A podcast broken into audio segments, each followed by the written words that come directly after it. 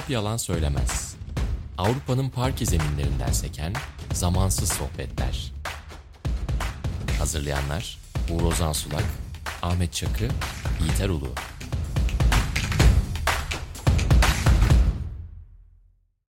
Sokrates'ten merhaba. Top Yalan Söylemez'in ikinci bölümüyle karşınızdayız. Ahmet Çakı ve Yiğit Erulu'yla birlikte ben Uğur Ozan Sulak. Yine EuroLeague'de gündemi önceki programın biraz aksine sözlerimizi tutarak bağlı kalmaya çalışacağız, değerlendirmeye çalışacağız.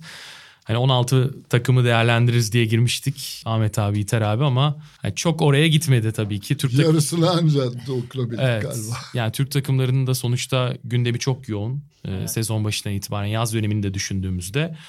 Bugün tabii biraz ki yine ilk programda girmeden önce konuştuğumuz bir konuydu. Yani Covid, koronavirüs vakalarına değinelim mi yoksa saha içini mi konuşalım diye.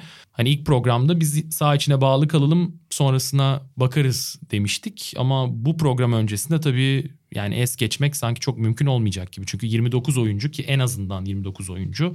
Etkilenen 5 takım var. Testler zaten Rus takımları için çok kötü sonuçlandı. Pozitif vakalar sonuçlandı Kimki ve Zenit'te. Ve buradan sonra nereye gidebilir? EuroLeague ne yapabilir? Ya da EuroLeague yapması gereken neyi yapmadı kısmında belki biraz konuşsak fena olmaz girişteki bölümde. İstersen sen de başlayalım Yiğit abi. Bir risk alındığı zaten en baştan beri biliniyor. Yani dünyada bunun en iyi örneğini NBA sergiledi herhalde ve maçları bubble'da oynatarak, herkesi aynı yerde toplayarak ve bir karantina ortamında çok sıkı testlerden geçirerek hiç pozitif vaka çıkmasına izin vermeden aylarca süren bir bölümde sportif heyecanı korudular. Yarışmayı sağlıklı bir şekilde bitirdiler ve şampiyonu ilan ettiler. Şimdi tabii bunun çok yüksek bir maliyeti var. EuroLeague böyle bir maliyetin altına girebilir miydi? Bugünün ekonomik koşullarında imkansız gözüküyor. Zaten EuroLeague böyle bir operasyona yönelemediği için geçen sene yarıda bırakmış oldukları sezondan bugüne aslında çok da fazla koşul değişmemiş olmasına rağmen, yani geçen sene Covid salgını patlak verdiğinde o anın getirdiği ruh haliyle belki birazcık da panik havası içerisinde lige ara verilmiş, beyaz sezonu ilan edilmiş, şampiyon belirlenmeden o sezon geride bırakılmıştı. Şimdi bugün geldiğimiz noktada dünyadaki salgın açısından bakarsak o kararın alındığı günden daha iyi durumda değiliz ne yazık ki. Hatta salgının daha da yayıldığı, ikinci atağında dalgasının atak yaptığını görüyoruz. Ve bu şartlarda ülkeler arasında deplasmanlar olan, uçuşlar olan bir ligi oynatmak, bir sezonu başlatmak çok büyük bir riskti ve zaten 2 hafta geride kaldığında o risk ligi tehdit eder hale geldi. Eğer bir yerde toplayamıyorsa NBA'nin yaptığı gibi EuroLeague, her hafta buna benzer vakalarla karşı karşıya kalacağız. Her hafta maç oynayamayan takımlar olacak. Ve bunun ortaya çıkardığı da inanılmaz bir adaletsizlik olacak. Çünkü en basitini daha çok kısa bir süre geride bırakmış olmamıza rağmen Kimki sahaya 5 oyuncusundan mahrum çıktı. Tabii ki ilk maçlarında istediği sonuçları alamadı. 2 mağlubiyetle sezona girmiş oldu. Buna karşılık Zenit 2 galibiyetle fırtına gibi başladığı bir sezonda şimdi Covid vakaları nedeniyle maçlarını oynamıyor. Dolayısıyla o tam kadro olduğu zaman tekrar oynamaya başlayacak. Yani kime bu isabet edecek, bu piyango kime isabet edecek, her hafta bunu bekliyor olacağız. Bu sportif adalet açısından gerçekten çok tehlikeli bir durum. Ahmet abi, istersen koç perspektifinden de biraz bakıp değerlendirebilirsin eğer uygun görürsen. Sonuçta şimdi Xavi Pascual'in yerine kendimizi koyuyoruz. Efes, Barcelona galibiyetleriyle başlanmış bir sezon ki kendisi de pozitif çıktı. Hı hı. Burada adaleti sağlamaktan EuroLeague zaten epey uzak ama bir de iş biraz sanki umursamazlığa da gitti. Sezon başı planı, evet takımlar bu protokolü evet dediler. Koçlar görüştüler vesaire ama şu anda sanki bu işin dibini görene kadar, ama gerçek anlamda dibini görene kadar EuroLeague bir şey yapmayacak ya da yapamayacak konumda gibi. Şimdi geçen yıl bu karar alındığında lig durdurulup EuroLeague devam edilmediğinde hepimiz evlerdeydik. Oyuncular evlerde antrenman yapıyorlardı ve genel olarak da herkese evet ligin devam ettirilmemesi mantıklı gibi geldi. Ama o gün evde yaşıyorduk. Kimse dışarı çıkmıyordu. Onun üzerine normal hayata yakın hepimiz dışarıda hem sosyalleşmeye hem dolaşmaya başlayınca oyuncular hem takım halinde bireysel salonlarda kendi antrenmanlarına başlayıp hazırlık maçları bile oynanan seviyeye gelince bu işin sürdürülebilirliği hepimizde evet lig bu şekilde oynanacak diye yansıdı. Ama diğer liglerin, futbolun veya işte domestik liglerdeki minimum Covid vakalarının EuroLeague'e yansıması maalesef aynı yönde olmadı. Çok fazla oldu. Bunda nedeni internasyonel uçuş olması ve işte otel hayatı, 2 gece minimum insanların ve birbirine yakın, ki sadece oyuncular değil koçlarda da, yani sadece sahada birbiriyle kontak yapan oyuncu değil koçlara da yansıdı. Tabii ilk soru, şartlar aynı olmasa da geçen yıl niye durduruldu oluyor. Sonuçta çok az bir bölümü kalmıştı normal sezonun ve üzerine playoff bence oynatılabilirdi. Ama bu bugünün şartlarında görebildiğimiz bir şey. O an için oynatılmaması mantıklı gelmişti. Ama maalesef bu saydığın vakalar ve takımlar için bence tamamen artık piyangoya döndü. Çünkü gerçek performans sıralamaya baktığınızda 10. haftadan itibaren gerçek performanstan çok kimin daha çok şanslı olduğu sıralamayı belirleyecek. Ya bu yıl bittiğinde de kimse gerçek bir şampiyon veya gerçek bir sıralamadan bahsetmesi mümkün olmayacak. Şartlar böyle devam ederse bu açıdan ürünü kaybetmemek adına EuroLeague tabii ki sonuna kadar bastıracaktır. Kaybolmasın da zaten, çünkü bu yılın daha EuroLeague'in yarıda kalması ürüne çok fazla zarar verir. Ya Yiğiter abi, normalde ben Zenit'e geçecektim ama aklıma şey geldi. Bu işte Asvel Şole maçını biz biraz konuşmuştuk ki Erman Kunter de bazı açıklamalar yaptı. Sonuçta bu piyango dediğimiz tırnak içinde bölümde bir kuluçka dönemi var bu virüsün. Sonuçta evet, tıbbi bir açıklama ve hani testleri ne kadar yaparsanız yapın belirli de göremeyebiliyorsunuz. Ve işte Norris Cole olayı zaten herhalde yani sportif kısmına yansıması olarak ileride hatırlayacağımız skandallardan, rezaletlerden biri olarak geçti zaten literatüre. Ama yani Fransa'daki durum da emsal teşkil ediyordur birçok koç için ve buradan sonra hani radikal bazı önlemler gelir mi ya da hani şöyle Asvel olayını sen nasıl görüyorsun? Ona geçerken bir de bir şey daha ekleyeyim. Hem Ahmet'in söylediklerini güçlendirmek açısından. Şimdi EuroLeague'in en önemli sorunlarından bir tanesi de EuroLeague'deki takımların aynı zamanda hafta sonunda gidip kendi yerel liglerinde de oynuyor olması. Yani sadece EuroLeague takımları arasında devam eden bir sezon olsaydı 18 takım birbirleriyle oynuyorlar. Sık sık test yapılıyor her maçtan önce. Onları bir şekilde kontrol ediyoruz diyebilirdi belki EuroLeague yönetimi. En azından risk olarak daha düşük olurdu diye tahmin ediyor. Ama aynı takımlar gidip hafta sonunda Zenit gidip Astana'yla ya da Zilonagore'yla, bir de Polonya takımıyla, bir başka ülkenin takımıyla da oynuyor. Ya da işte Asvel gidip hafta sonunda Şole'yle oynadı ki olay yaratan bir maç oldu. Çünkü Asvel'deki son anda almış oldukları Norris Cole'un pozitif neticesini son anda duymuşlar. Öyle olduğunu söylüyorlar. Ama bu arada oyuncu ilk 5'te yazıldığı için sahaya çıktı. Maça başladı. 40 saniye sonra oyunun ilk durduğu anda sağ dışına çıkarıldı. Şimdi bu gerçekten bütün protokolleri hiçe sayan, son derece saçma, son derece kötü yönetildiğini gösteren bir örnek. Ve işin kötü tarafı şu, yani o oyuncuyla karşı karşıya 40 saniye de olsa oynamış olan Şoleli oyuncu, diyelim ki onu savunmakla görevli olan oyuncu, yarın test olduğu zaman eğer virüsü vücuduna almışsa bile o testte bu çıkmıyor. Dolayısıyla Şole'nin bir sonraki maçında, yani gelecek hafta oynayacağı rakibi de şu anda tehlike altında. Bütün bunları hesaplamadan ya da tam olarak hesaplayamadan, öngöremeden işte bir şekilde bir bilinmezlik denizi içinde, bir bilinmezlik okyanusunda herkes bir tarafa doğru kürek sallamaya çalışıyor. Ama nereye varacağımızı inan ki ne kararları alanlar biliyor ne de bu programda konuşarak biz bile biliyoruz. Belki de bütün, yani çoğu sezon belki de yarıda kalacak ya da duacı olacağız, virüsün şeyine muhtaç kalacağız. Yani merhamet bulacak ya da. Evet, virüsün merhametine muhtaç kalacağız. Aman daha az sporcuya bulaşsın da daha az takımda vaka çıksın da maçlar oynanabilsin diye dualar ediyoruz hepimiz. Başka bir şey görülmüyor. Peki yani işin iç karartıcı kısmını biraz geride bırakarak Fenerbahçe Beko'ya hani dönelim, oradan başlayalım ki akışı da böyle biraz hatırlatmak ya da söylemek gerekirse Fenerbahçe Beko ile başlayıp Anadolu Efes'e devam edelim dedik ve sonrasında işte Yunan takımlarının belki çöküşüne biraz değiniriz. İşte çıkışta olan bazı takımlar var. Valencia gibi, işte Bayern gibi, Žalgiris gibi.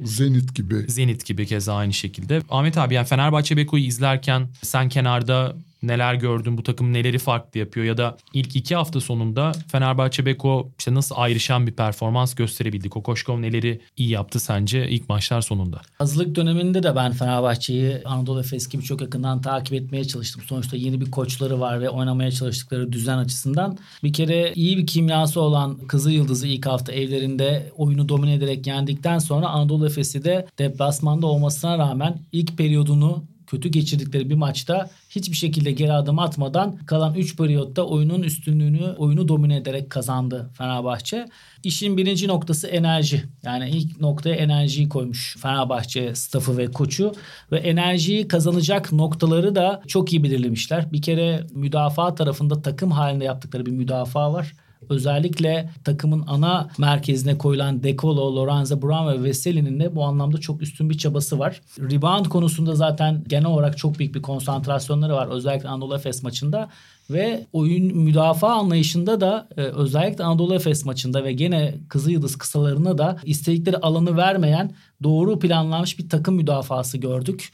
Burada da özellikle ikili oyun müdafasında show up dediğimiz dribbingçi oyuncuya, user dediğimiz oyuncuya o alanı vermeyen, o yaratıcılığı vermeyen bir anlayışla Simon'da sayarsak 2 tane ana yaratıcıyla oynayan Anadolu Efes'e özellikle yine ilk hafta Kızılyıldız maçında da bunu çok iyi yaptılar. İkinci noktada bence tamam De Colo'nun ana yaratıcılığı var. Lorenzo Brown yardımcı rolde. Ama Fenerbahçe'nin hücumu kesinlikle çeşitlilik olarak ve takım halinde bir şey üretmek üzerine. Ana yaratıcıları belli olsa da takım halinde bir şey üretiyorlar. Bu yüzden de roller çok belli ve yardımcı rollerin süresi de kısıtlı.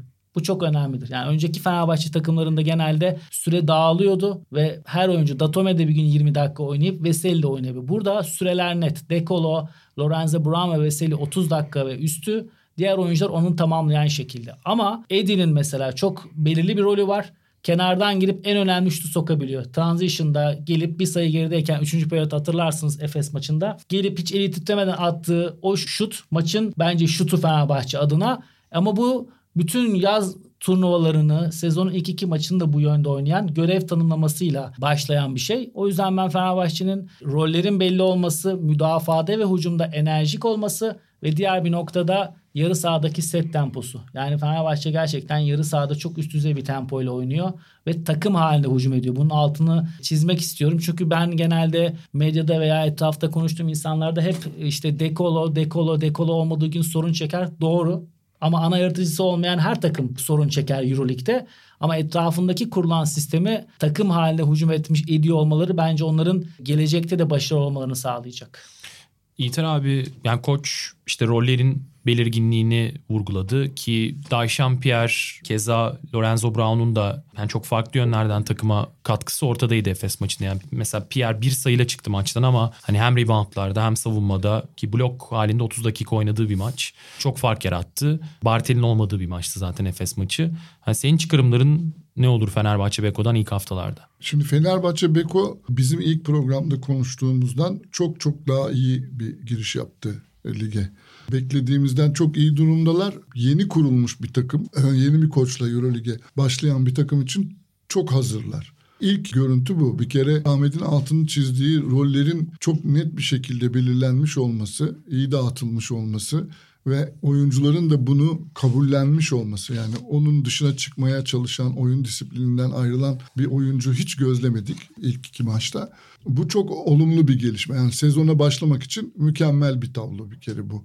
Ve zaten de 2 galibiyetle yansıdı. Bu 2 galibiyette de oyunun çok büyük bölümünde, yani 40 dakikanın Efes ki ne kadar seyircisiz olsa da bir deplasman maçı, kendi salonunda oynamadığı bir maç. Bu 2 galibiyette de oyunun çok büyük bölümünde Fenerbahçe oyununu dikte etti. İstediklerini sahada yaptı ve domine etti sahayı. Yani Kızılyıldız'ı hiç yanına yaklaştırmadı. Efes maçında da Efes'in istediği oyunu oynamasına hiç izin vermedi. Bunlar gerçekten mükemmel. Burada Nando De Colo'nun bir kere psikolojik olarak ne kadar rahatlamış olduğu, geçen sene sancılı geçirdiği bir sezondan sonra bu sezon adeta ayağında, yani ne bileyim, ayakkabısında sanki bir takım ağırlıklar varmış da onları almışsınız gibi son derece akıcı, rahat, arkadaşlarına da istediği zaman hazırlayan, kendisi de istediği şutları kullanan, dolayısıyla kenardaki koçla da iletişiminin çok iyi olduğunu anlıyoruz. Böyle bir liderlik var, saha içi liderlik. Burada Lorenzo Brown'un onun partneri olması bence çok olumlu etki yapıyor. Kusursuz bir partner bulmuş gibi Nando De Colo belki de Avrupa basketbolunda zaten damgasını vurmuş oyunculardan biri. Belki de damgasını vurduğu sezonlardan biri olacak. Lorenzo Brown'un onunla çok iyi bir kan uyumu sağladığı için, doku uyumu sağladığı için.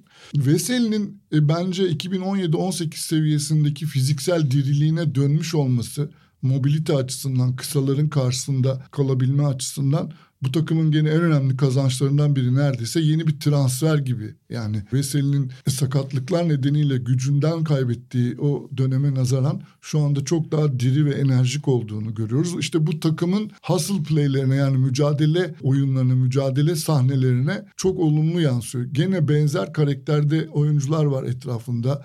Bartel gerçi Efes maçında oynamadı ama o da öyle. Hamilton'ın, Pierre'in hustle play'lerde hep olduğunu görüyoruz. Belki Gerald Eddy o tarzda bir oyuncu değil ama Gerald Eddy'nin de üçlük spesyalisti olarak çok özel bir yeri var. Şimdi ben notlarıma bakıyorum. Beni en çok etkileyen şeylerden biri, ki bu kadar kısa sürede bunun yapılması, bu takımın staffının takıma ne kadar hakim olduğunu gösteren ve maç ne kadar iyi hazırlandığını gösteren detaylardan bir tanesi. Mesela Kızılyıldız maçında çoğu sette bir şekilde sağ dipte Ulanovas'ın, Bartel'in, hatta Pierre'in, Veseli'nin, zaten Veseli sahada olduğu zaman post-up oyunlarına bir baktılar. Oraya gitmeyi denediler ve buradan da bir şeyler çıkardılar. Ve orayı kullanabildikleri ölçüde kullandılar. Ama Efes maçında hiç gitmediler neredeyse. Ki Simon oynuyordu forvette de. Evet, hiç gitmediler.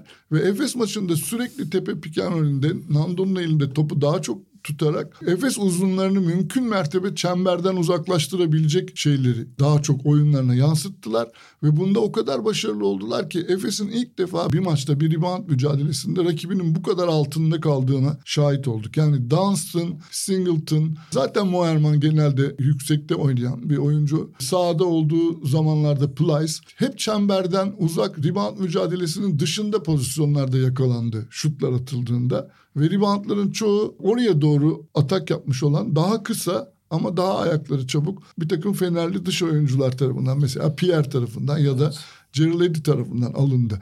Bunun maç değişebilen bir şey olduğunu, strateji olduğunu, hazırlığın iyi yapıldığını, gene Ahmet'in altını çizdiği gibi Efes'in oyunlarına yön veren iki driplingle oyunlara yön veren iki dış oyuncunun, Simon ve Misic'in maçın başından itibaren hep baskı altında tutulması ve böylece Larkin'in olmamasının çok ciddi bir avantaja çevrilmesi de. Çünkü Larkin olsaydı belki bunu bütün maç sürdürebilmek çok zor olabilirdi. Zaten o zaman Simon 3 numaradan topa yön verdiği için Efes'in zaten bu maçta yaşadığı sorunlardan birisi de o oldu. Yani Simon normalde 3 numaradan joker gibi devreye girip gerektiğinde yaratıyordu ama Larkin olmayınca, Mis için de faydalı olmadığı bir günde, gerektiği, istediği seviyede olmadığı bir günde Simon'u çok erken ana faktör gibi kullanınca birazcık da maçın sonunda silah kalmadı.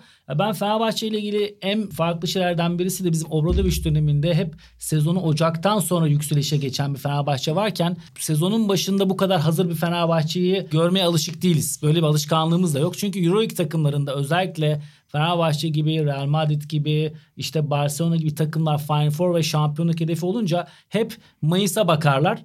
Ben ama bunu mesela Fenerbahçe koçu ve staffının bilinçli bir şekilde, yani yeni bir takım olduğu için, rollerin oturması için, oynanan basketbola takımın inancını, seyircinin inancını sağlamak adına sezona iyi girmenin öneminin vurgulanarak, bilinçli ve planlanarak bu kadar hazır girildiğini düşünüyorum.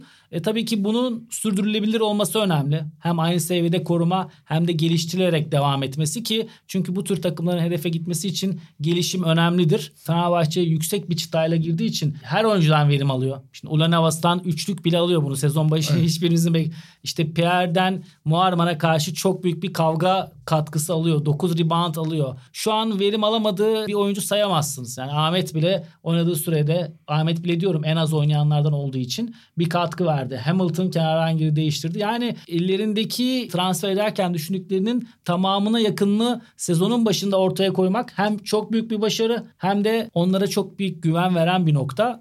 Ve ben Yiğit abiye şu noktada katılıyorum. Veseli, yani bu takımı ben bu sezon izlemeden önce bu seviyede oynayacağını hayal edemiyordum açıkçası. Neden? Birincisi fiziksel olarak sakatlıklardan. İkincisi de motivasyon olarak. Ama hem Anadolu Efes maçı hem de genel vücut dili, takımın bence görünmeyen lideri ve görünmeyen işlerin ustası. Takımın bütün çehresini ve o hani bir çadır kurarsınız temel direği vardır, orası tamamen Veseli olmuş ki çok değerli. Umarız bu şekilde devam eder ve üstüne koyarlar. Çünkü bu kadar büyük değişim yaşamış bir kulüp, bir takım bu seviyede bu değişime bu kadar adapte olması gerçekten çok başarı ve değerli. İtir abi, devam edecek misin Fenerbahçe Beko'yla? Ben Fenerbahçe ile ilgili herhalde her şeyi söyledik. Yani bu şekilde devam etmesini dilemekten başka ekleyeceğimiz bir şey olamaz. Çünkü heyecan verici de bir basketbol ortaya koyduklarını, belki zamanla oturacaklarını, ilk başta biraz sendeleyebileceklerini düşünüyorduk ama beklediğimizden çok daha iyi başladılar. Ve işte bunu koruyabilmek bundan sonra çok önemli.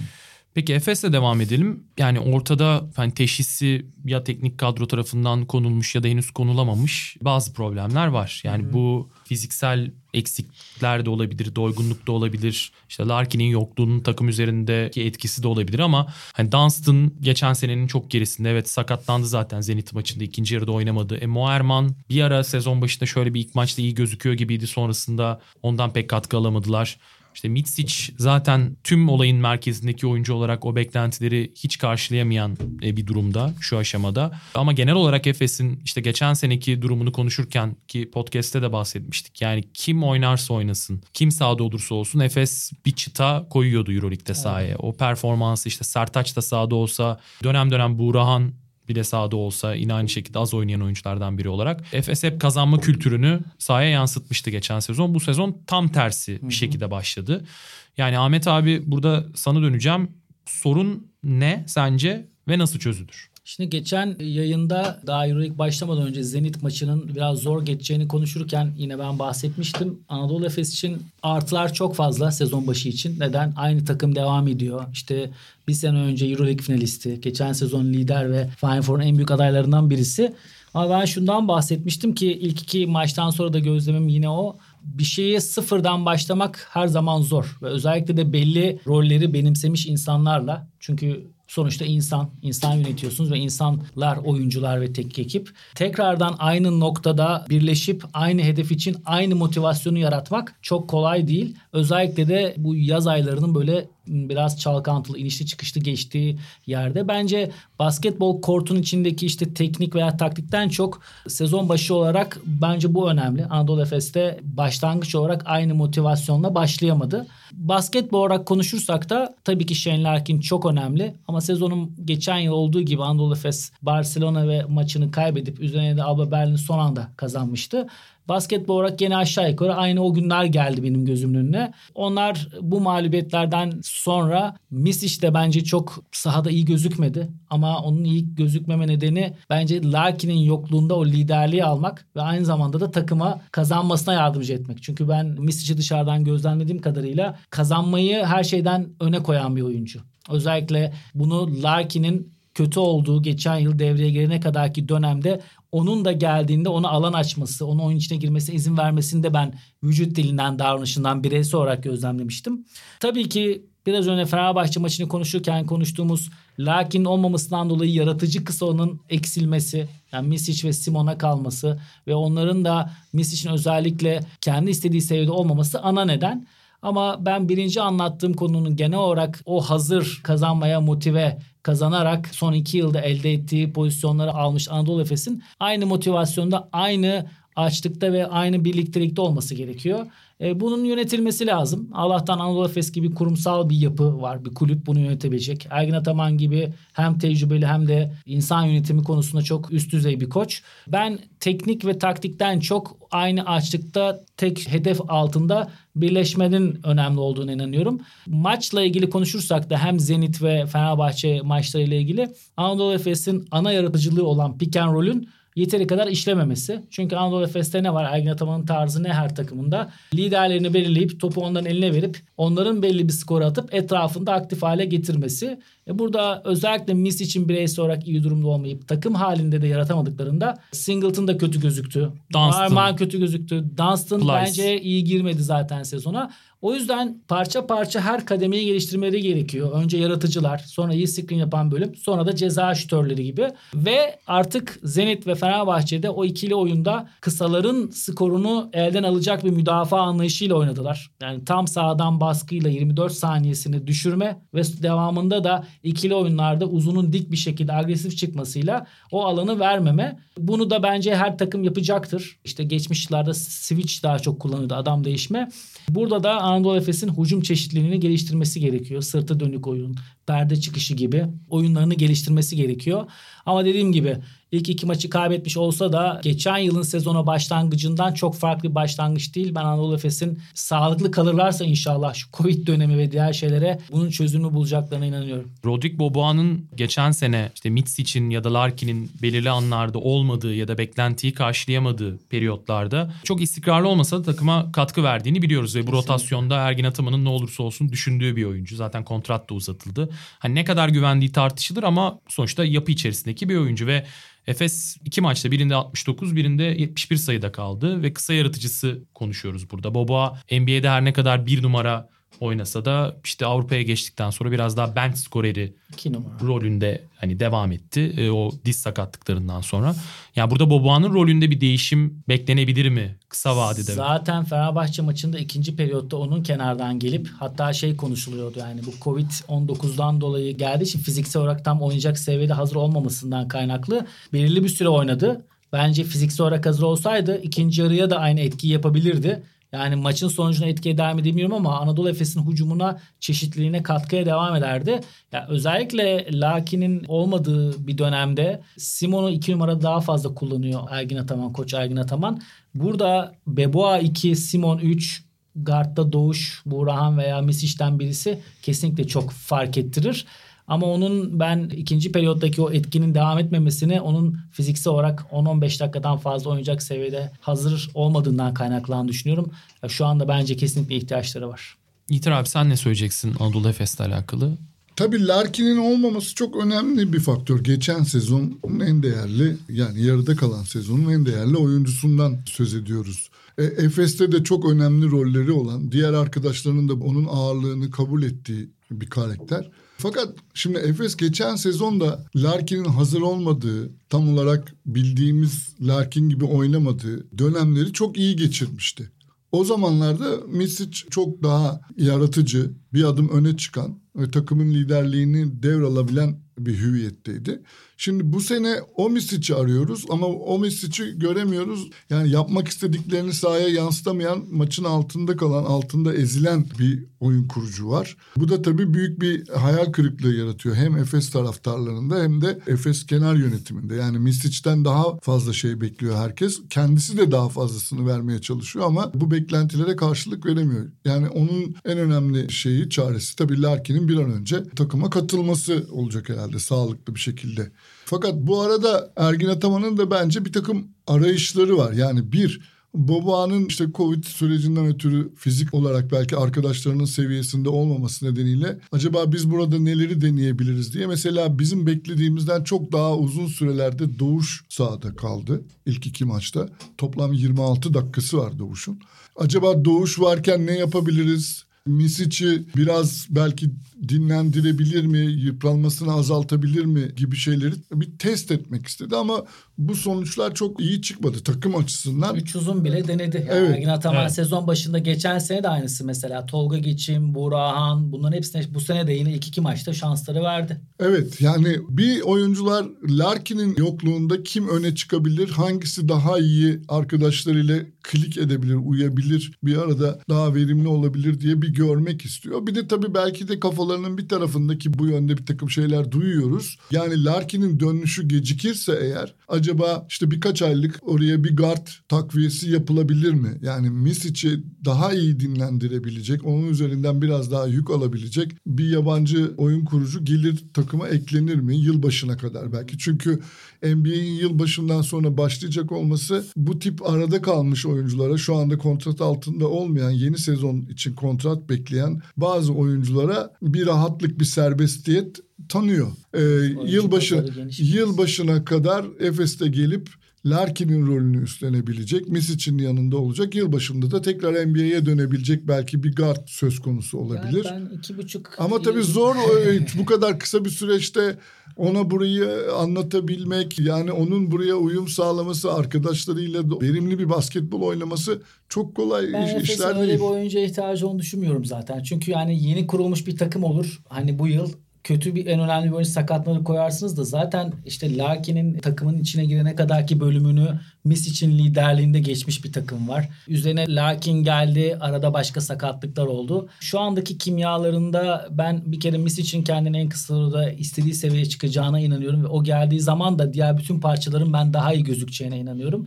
Tabii ki orada bir koç ve bir kulüp var. Onların kararıdır ama bu süreci geçerken diğer oyunculara ve takıma güvenildiğini hissettirmek bence bu süreci atlatırken zorlanılabilir ama atlatıldıktan sonra da o takım çok daha iyi yere gelebilir. Çünkü Efes'le ilgili benim 2 yıldır hem staffından ve etraftan duyduğum, herkesten duyduğum bu takımdaki karakterler, birbirleriyle olan birbirlerine bağlılık, hepsinin birer olarak bir şeyleri başarmak istemesi. Hemen başta Misic olarak bunun olumlu bir şekilde yansıyıp 1-2 galibiyetle beraber de eski havaya girileceğine inanıyorum açıkçası. Evet, yani takımın içinden çözüm bulmak tabii ki daha sağlıklı ve daha kısa bir yol.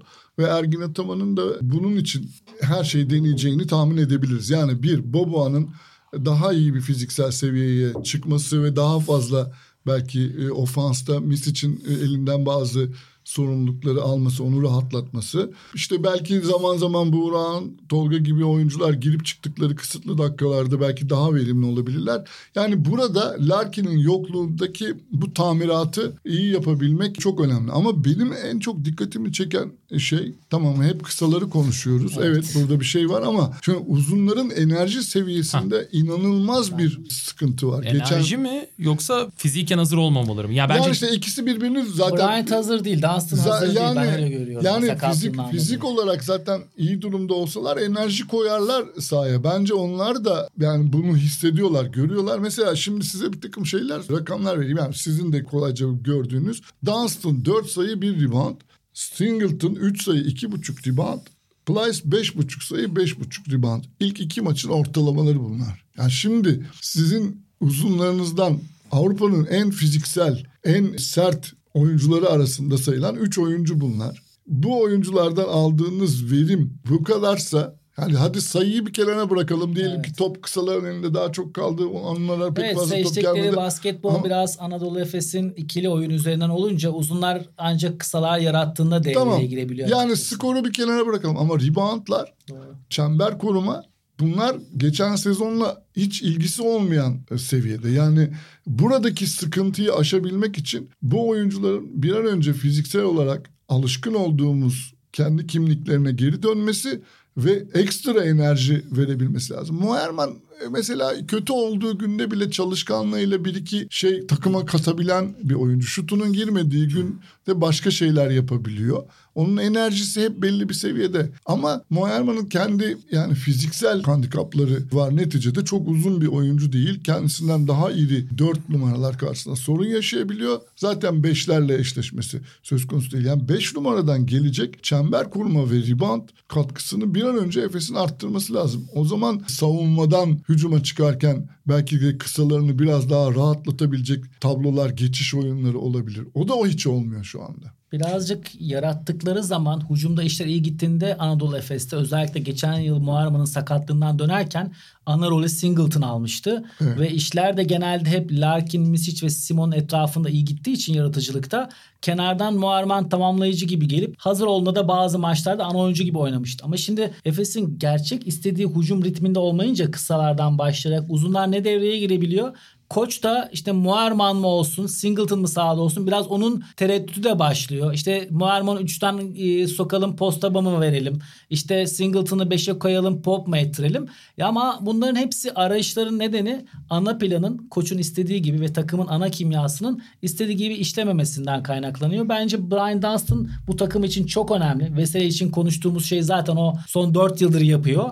Onun o seviyeye geleceğine ben inanıyorum. Ve arkasında da Plyce ve Sertaç da bence orası gayet güçlü. Ama her şey normale girdiğinde orada Moerman, Singleton'lardan hangisinin koçun birinci tercih olacağını ben de açıkçası merak ediyorum. Ya burada Ergin Ataman'ın bence eleştirilebilecek bir tercihi, iki maçta toplam 7 dakika oynadı Sertaç. Yani evet, Telekom maçını, BSL'deki Telekom maçını çok kötü oynamıştı. Oradan sonra muhtemelen Fenerbahçe maçında da güvenmek istemedi ama yani pota altı bu kadar formsuzken, fiziken bu kadar eksikken, bilmiyorum, geçen seneyi de çok iyi geçiren bir Sertaç var sonuçta. O Singleton'ı 5'e koymaktan yana kullandı. Evet. Ama hiç alamadı istediğini. Yani Zenit maçının ikinci yarısında da alamamıştı. Şimdi ben koruma amaçlı söylemiyorum ama hücumda işler iyi gitmeyince koç olarak hepimizin aklına şu geliyor. Misic ve Simon, Beboa kısıtlı süre yaratıcı rolde olduğu için acaba Sertaç'ın yerine orada pop edebilen bir Singleton'ı koyarsam oyunu daha açabilir ve aynı zamanda da onları, kısaların daha aktif hale gelebilir mi diye ben düşündü diye yorumladım.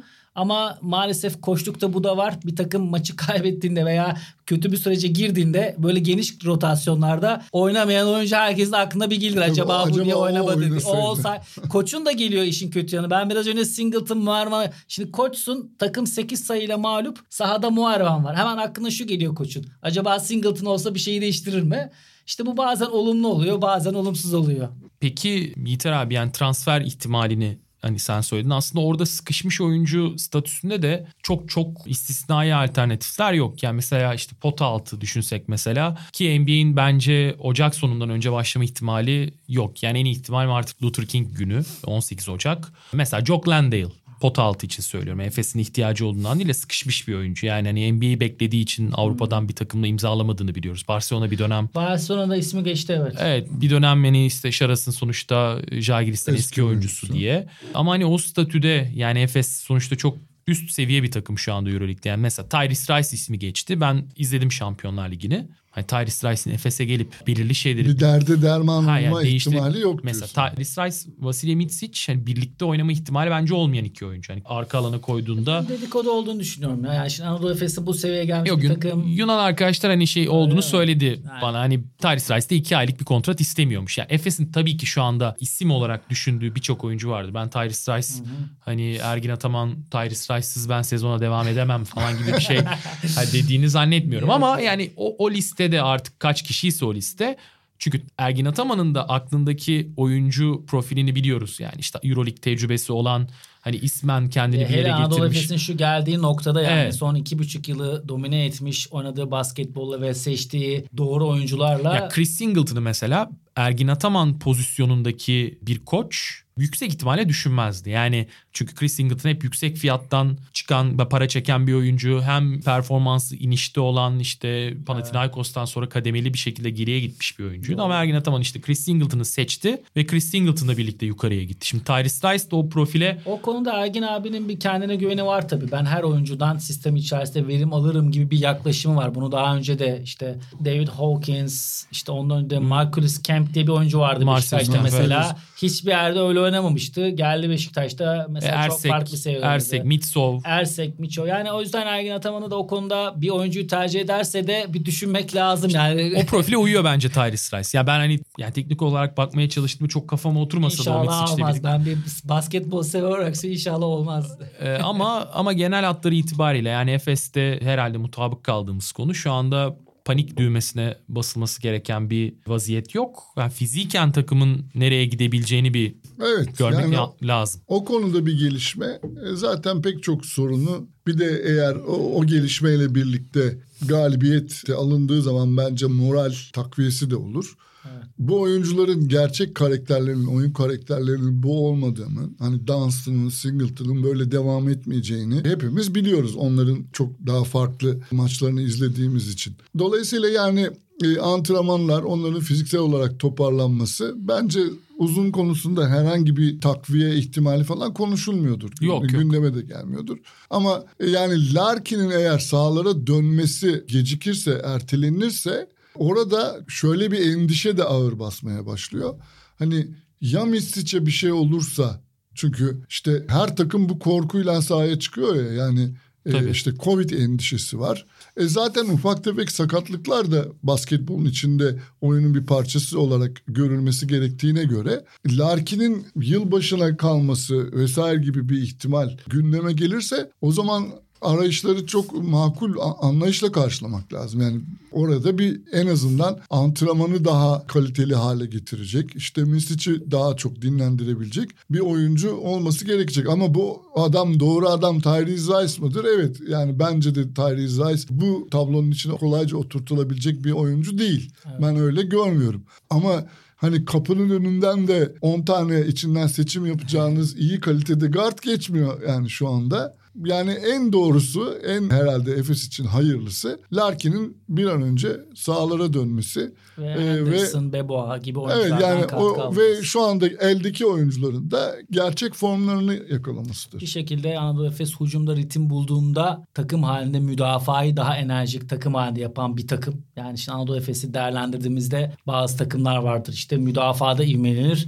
hücumda sayıyı öyle bulur. Ama Anadolu Efes hücumda basketbol olarak yaratıcılığını kullanıp sayı bulduğunda takım halinde farklı bir hava yakalayan.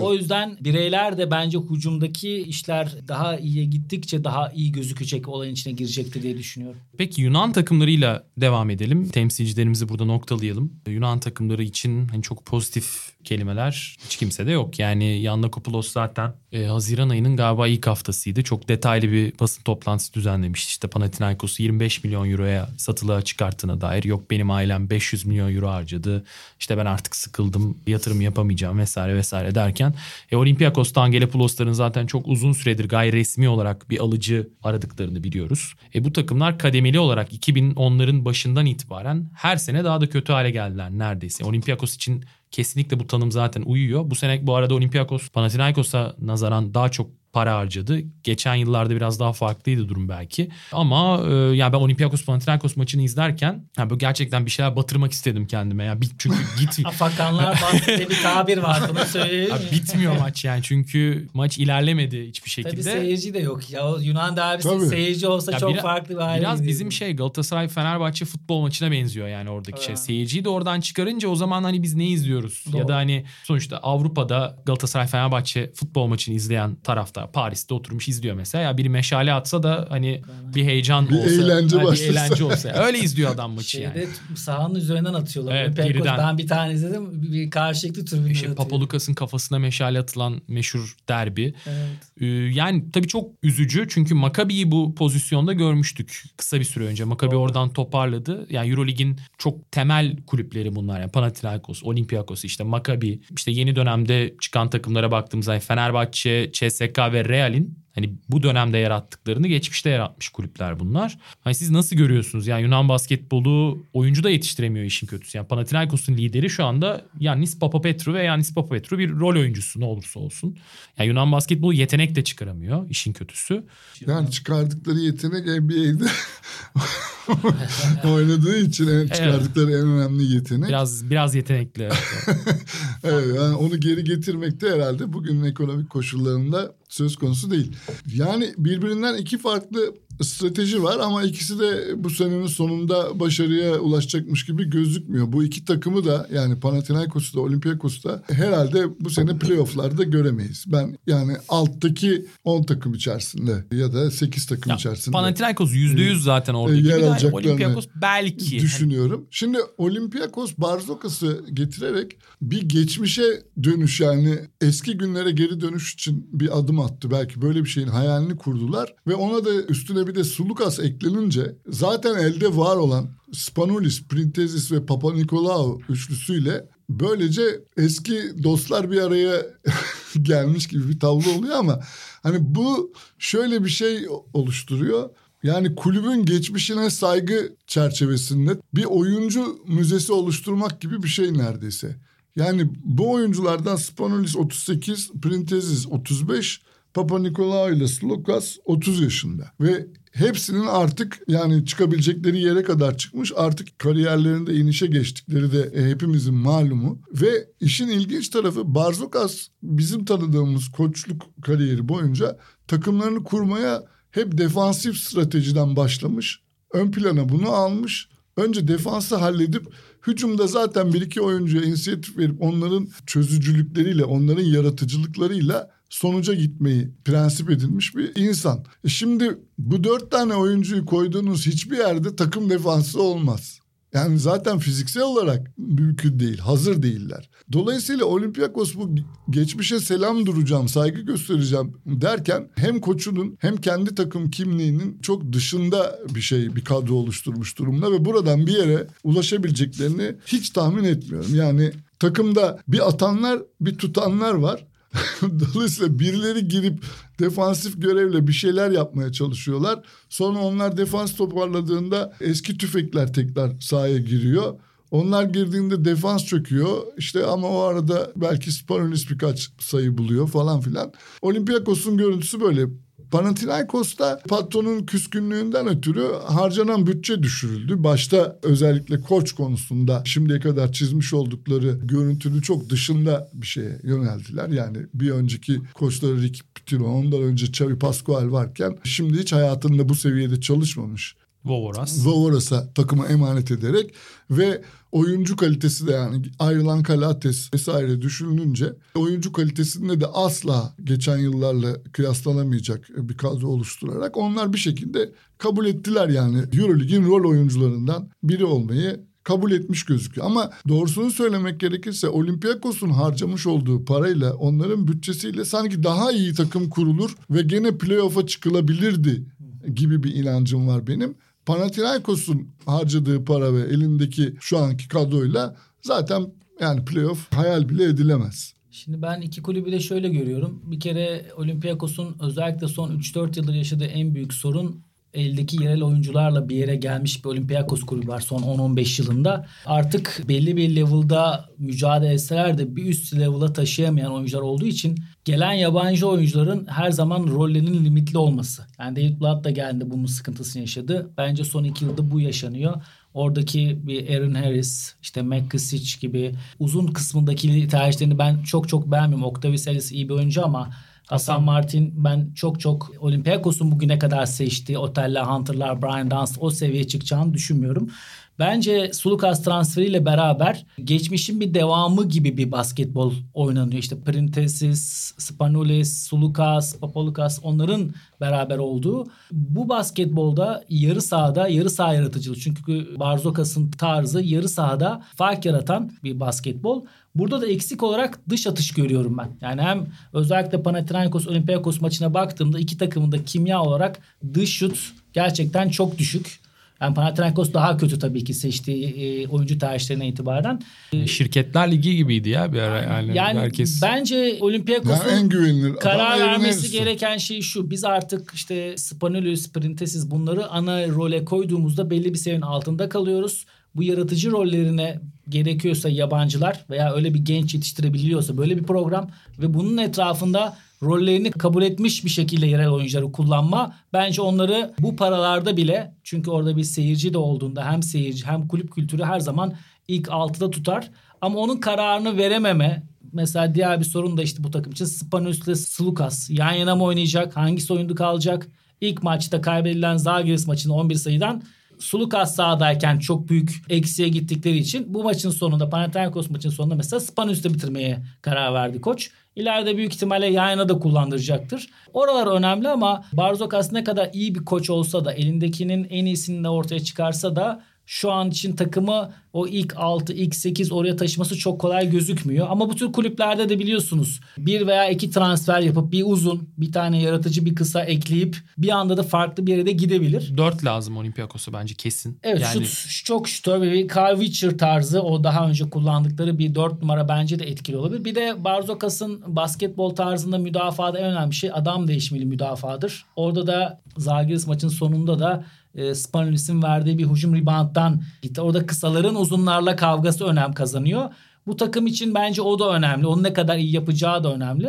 Modern dönemin yani en büyük sürprizlerinden birine imza atan takım sonuçta Barzokas'ın Kuban'ıydı ki Barzokas hani sen Swiss olmasını söyledin abi. Yani Singleton ve Randolph'la yan yana. Evet. Bir de Kleber de vardı o takımda sonuçta. Brokoff vardı. Tabii. Çok önemli. Yani Delaney liderdi ama orada vardı. Şimdi Draper ve Matt Jennings gibi switch sonrasında da uzunlarla o kavgayı verebilecek oyuncular işte da vardı. Jenkins'i orada düşündü biraz yani kısa pozisyon için söyledi. Sonrasından aldı. Evet. Evet ama yani kadroya baktığımda aslında işte Sulukas Larenzakis Lenz mesela gelen oyuncular bu yaz. İkisi de milli oyuncu. Yani Lenz 8 biraz kavuzun darlığına ötürü oynuyor ama ne olursa olsun. Şimdi çıkıştaki mesela Aaron Harrison, işte Hasan Martin, ne olursa olsun. Yani bunlar daha iyi rol verilmesi lazım mesela. Çok ucuz. Yiğiter abinin söylediği gibi çok ucuz oyuncular değiller. Yani Panathinaikos'un kadrosuna baktığında ben açık söyleyeyim. Bence ya bu takım basketbol şampiyonlar liginde, Panathinaikos basketbol şampiyonlar liginde hani ben Final Four'a yazmam direkt. Hani çok iyi bir sezon geçirirler yani şey olur falan. Bilmiyorum ama dış şut olarak gerçekten çok sıkıntılı bir takım. Ya Kiefer Sykes oynadı. Turnuva oynadı Atina'da. Aa hazır buradasın. Ya senin kadar araştırmayacağım ama ben de Nedovic'in ana rolde olduğu bir takımın hiçbir zaman çok başarılı olacağına inanan Pierre Jackson, Nedovic ikilisine takımın direksiyonuna koyarak başlayıp ve bu iki takımı alan açacak Ben Bentel tarzındaki şutu düşük olan oyuncularla biraz zorlanacaklarını düşünüyorum. Zaten de ilk Kimki maçını 10 sayıdan sonunda kazandılar. Olympiakos derbisini kaybettiler. Yani oynanan basketbol ve kimya olarak ben Olympiakos'a biraz daha olumlu bakabiliyorum. Çünkü Barzokas'tan bugüne kadar ortaya koydukları oyun tarzı ve bir şekilde şu anda onları istedikleri seviyeye taşıyacağına inanmasam da kazanmayı bilen bu oyuncularla biraz da koronavirüsün onların yönünde şanslı bir şekilde devam edip rakiplerle bir anda kendileri farklı bir atabilir ama klasik alıştığımız bir Olympiakos, Panathinaikos seviyesi değiller. Bunu da dürüstçe söylemek lazım. Çıkıştaki takımlarla devam edelim. Yani Valencia işte herkesin yaz döneminde dikkat çektiği hamlelerle birlikte. Ben çok istikrarlı bir sonuç geleceğini düşünmüyorum. Uzun sezonu düşündüğümüzde ki yani 12 aya kaybettiler hafta sonunda çok kötü bir maçla. Ama ligde iyi başladılar. Real Madrid'in kötü durumda olmasını iyi kullandılar. EuroLeague için söylüyorum tabii ki bunu. Zenit zaten hepimizin daha ilk programda konuştuğu bir takımda. Onlar 2'de 2'yle girdiler sezona. Barcelona'nın maç sonu performansını tabii konuşabiliriz. Hiç arasında olmadığı bir maçta çok istediklerini alamadılar belki maç sonunda ama Zenit çok etkileyici. İşte Bayern beni en çok şaşırtan takım ama ikinci maçta Alba da çok iyi değildi. 90-72'lik bir galibiyet. Yani Bayern'in ilk 5'ine baktığımızda Nihat Cedovic, işte Jajuan Johnson, Leon Radošević üçlüsü. Radošević özellikle mesela işte ilk 5'te başlayan oyunculardan biri. EuroLeague seviyesinin çok uzağında. Cedovic de bence yıllardır hani bu seviyede oynuyor ama hani bu seviyeye çok ait olmadığını söyleyebiliriz. Onu da sürüklediği hiçbir takım başarılı olamadı. Darde Johnson zaten malum. Nick Weilerbab çok iyi oynadı Alba maçında. Hani Bayern'de Andrea Trinchieri biraz hakikaten ekmeğini taştan çıkartmaya çalışıyor kadro yapısı itibarıyla. Hani bu takımlara baktığınızda neler söyleyeceksiniz? Kızılyıldız'ı da sayabiliriz. Yani evet. Şimdi mesela tekrar bir geriye doğru bir adım atmış gibi olacağım. Biraz çift... Jalgiris de tabii bu arada fikstür avantajıyla birlikte tabii ne olursa olsun ama 2'de 2 yaptılar. Çift dikiş gidiyor gibi olmayalım ama hani Panathinaikos'a mesela küçük bir geri dönüş olsa Trinchieri dediğin için söylüyorum. Mesela ben Panathinaikos yönetiminde olsam eğer çok üst düzey geçmiş yıllarda kurduğum kadar kaliteli bir kadro kuramıyorsam, bütçemi düşürüyorsam mesela koç olarak Trinchieri'ye giderdim. Çünkü onun o seviyede oyunculardan aldığı verimi ama biliyoruz. Ama Trinchieri oraya gider miydi? Tam bunu soracaktım ben de. Bir şekilde bence gitmezdi. Ben bilmiyorum. Ama Bayern'e bilmiyorum. Belli olmaz. Partizan'a gitti yani. Bayern kulübü. Ahmet abi şimdi podcast'teyiz diye rahat söylüyorum. Yani Trinchieri'ye parayı verdiğin sürece hayır. Ben katılmıyorum. Abi Bayern kulübüyle bir yıl kontrat verdi abi Bayern. Bir yıl. Ben de kolay detayını bilmiyorum ama ben Trinchieri'yi dışarıdan gördüm. Ben Alba Berlin koçuyken Bursa'daki koçluk yaptığım bir Trinchieri vizyoner bir adam. Yani Partizan'dan çıkıp Panathinaikos gibi çalkantılı ve bu şekilde yönetilen bir kulübe ama bence 1 milyon dolar versem bile gitmez yani. 3 yıl 1,5 milyon dolar koy Andrea Trinchieri'nin önüne. Neyse Ozan bunları daha iyi bu kontratları. Neyse burada pek vakit kaybetmeyelim ama tekrar Trinchieri'ye dönersek eğer onun bu seviyedeki oyuncularla çıkış arayan işte Euro Cup'la Euro Lig arasında gezinen oyuncularla neler yapabildiğini geçmişten de yani biraz Brose macerasından da biliyoruz. Partizan'da geçen sene oynanan basketbolda yani sezon ortada kaldı belki ama sezon boyunca takdir toplamıştı ve neticede onun da zaten Münih'e gitmesine yardımcı oldu.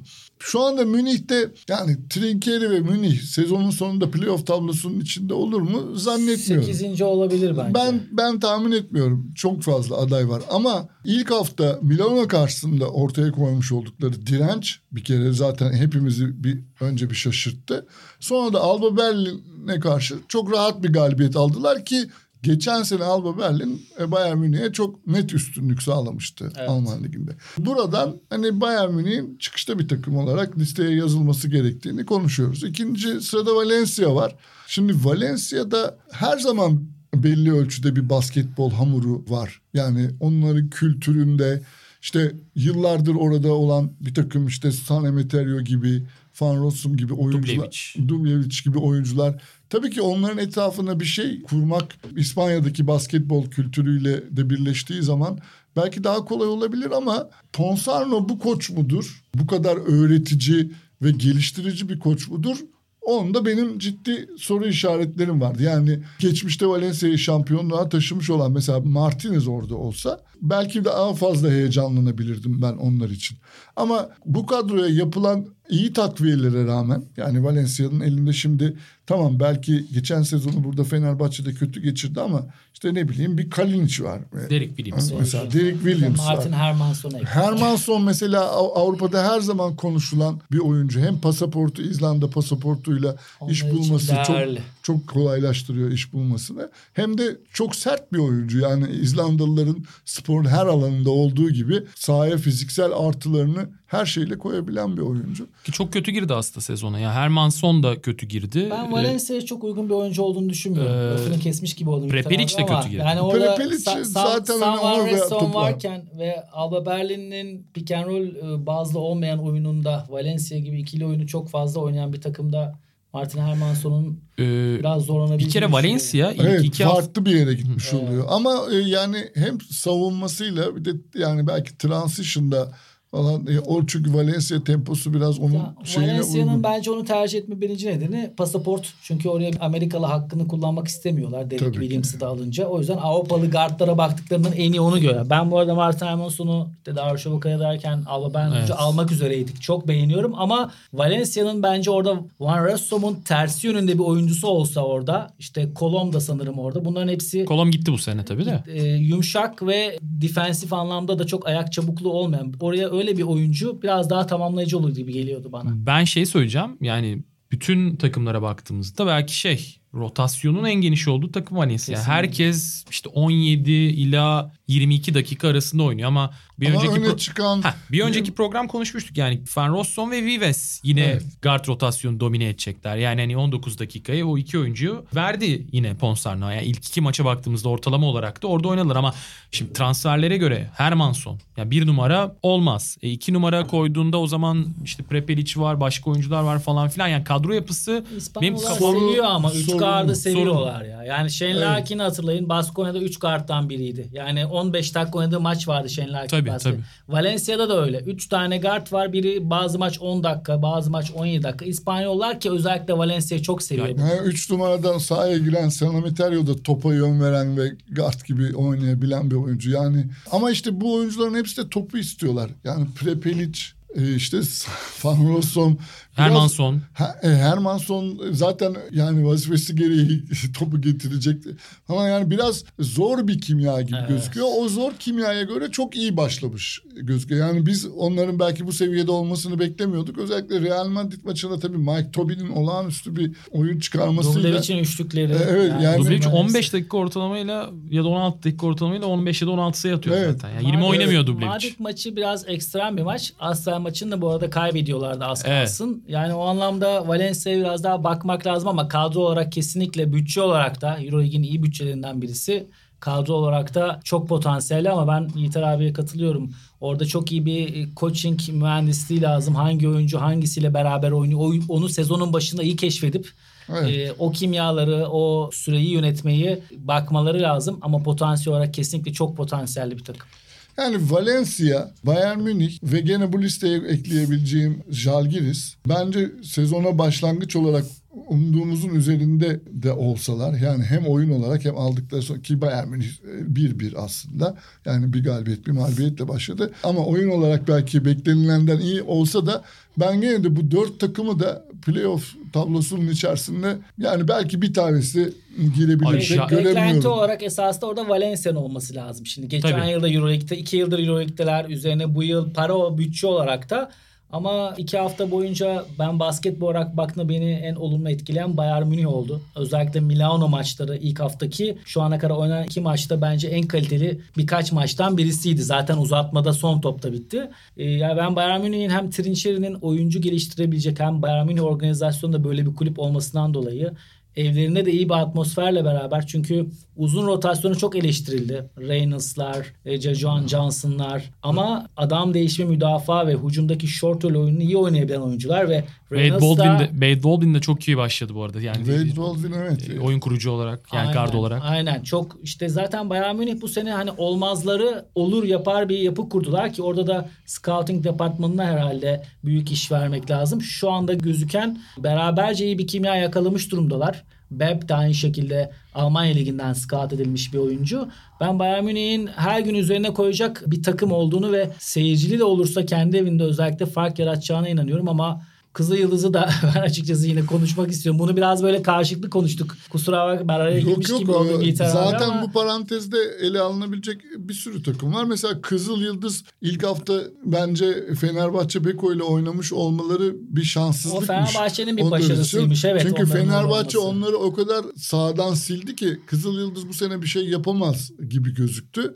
Halbuki öyle olmadığını hemen ikinci hafta Baskonya maçıyla gördük. Yani Kızılyıldız'ın da önemli bir playoff adayı olduğunu, elindeki kadronun orada kaliteli Kuzmiç olduğunu söylemek mümkün. Arkasındaki atletizm, 5 numara alacak atletizm bence belirleyici olacak. Diğer bölümleri çünkü bence bir şekilde kotarıyor ama Fenerbahçe maçında en büyük sıkıntı Kuzmiç'i Fener uzunları Veseli, Hamilton out ettiğinde yani onu sindirdiklerinde reaksiyon veremediler. Ve o gün kısaların da iyi tuttukları için Jordan Lloyd hiç devreye giremedi. Evet. Fenerbahçe onları direkt başından sindirmişti ama bu hafta Baskonya maçında çok net oynayıp kazandı. Ama Hall, Walden ve Lloyd gerçekten çok dinamik bir üçlü ve uyum içerisinde olduklarını da söyleyebiliriz. Sırtlarda olmayan şimdi kendilerini onu Lazic'ten veya Devodaç'tan alamadıkları patlayıcılık, ilk adım ve yaratıcılık alıyorlar. O yüzden çok birbiriyle örtüşen bir kimya kurmuşlar.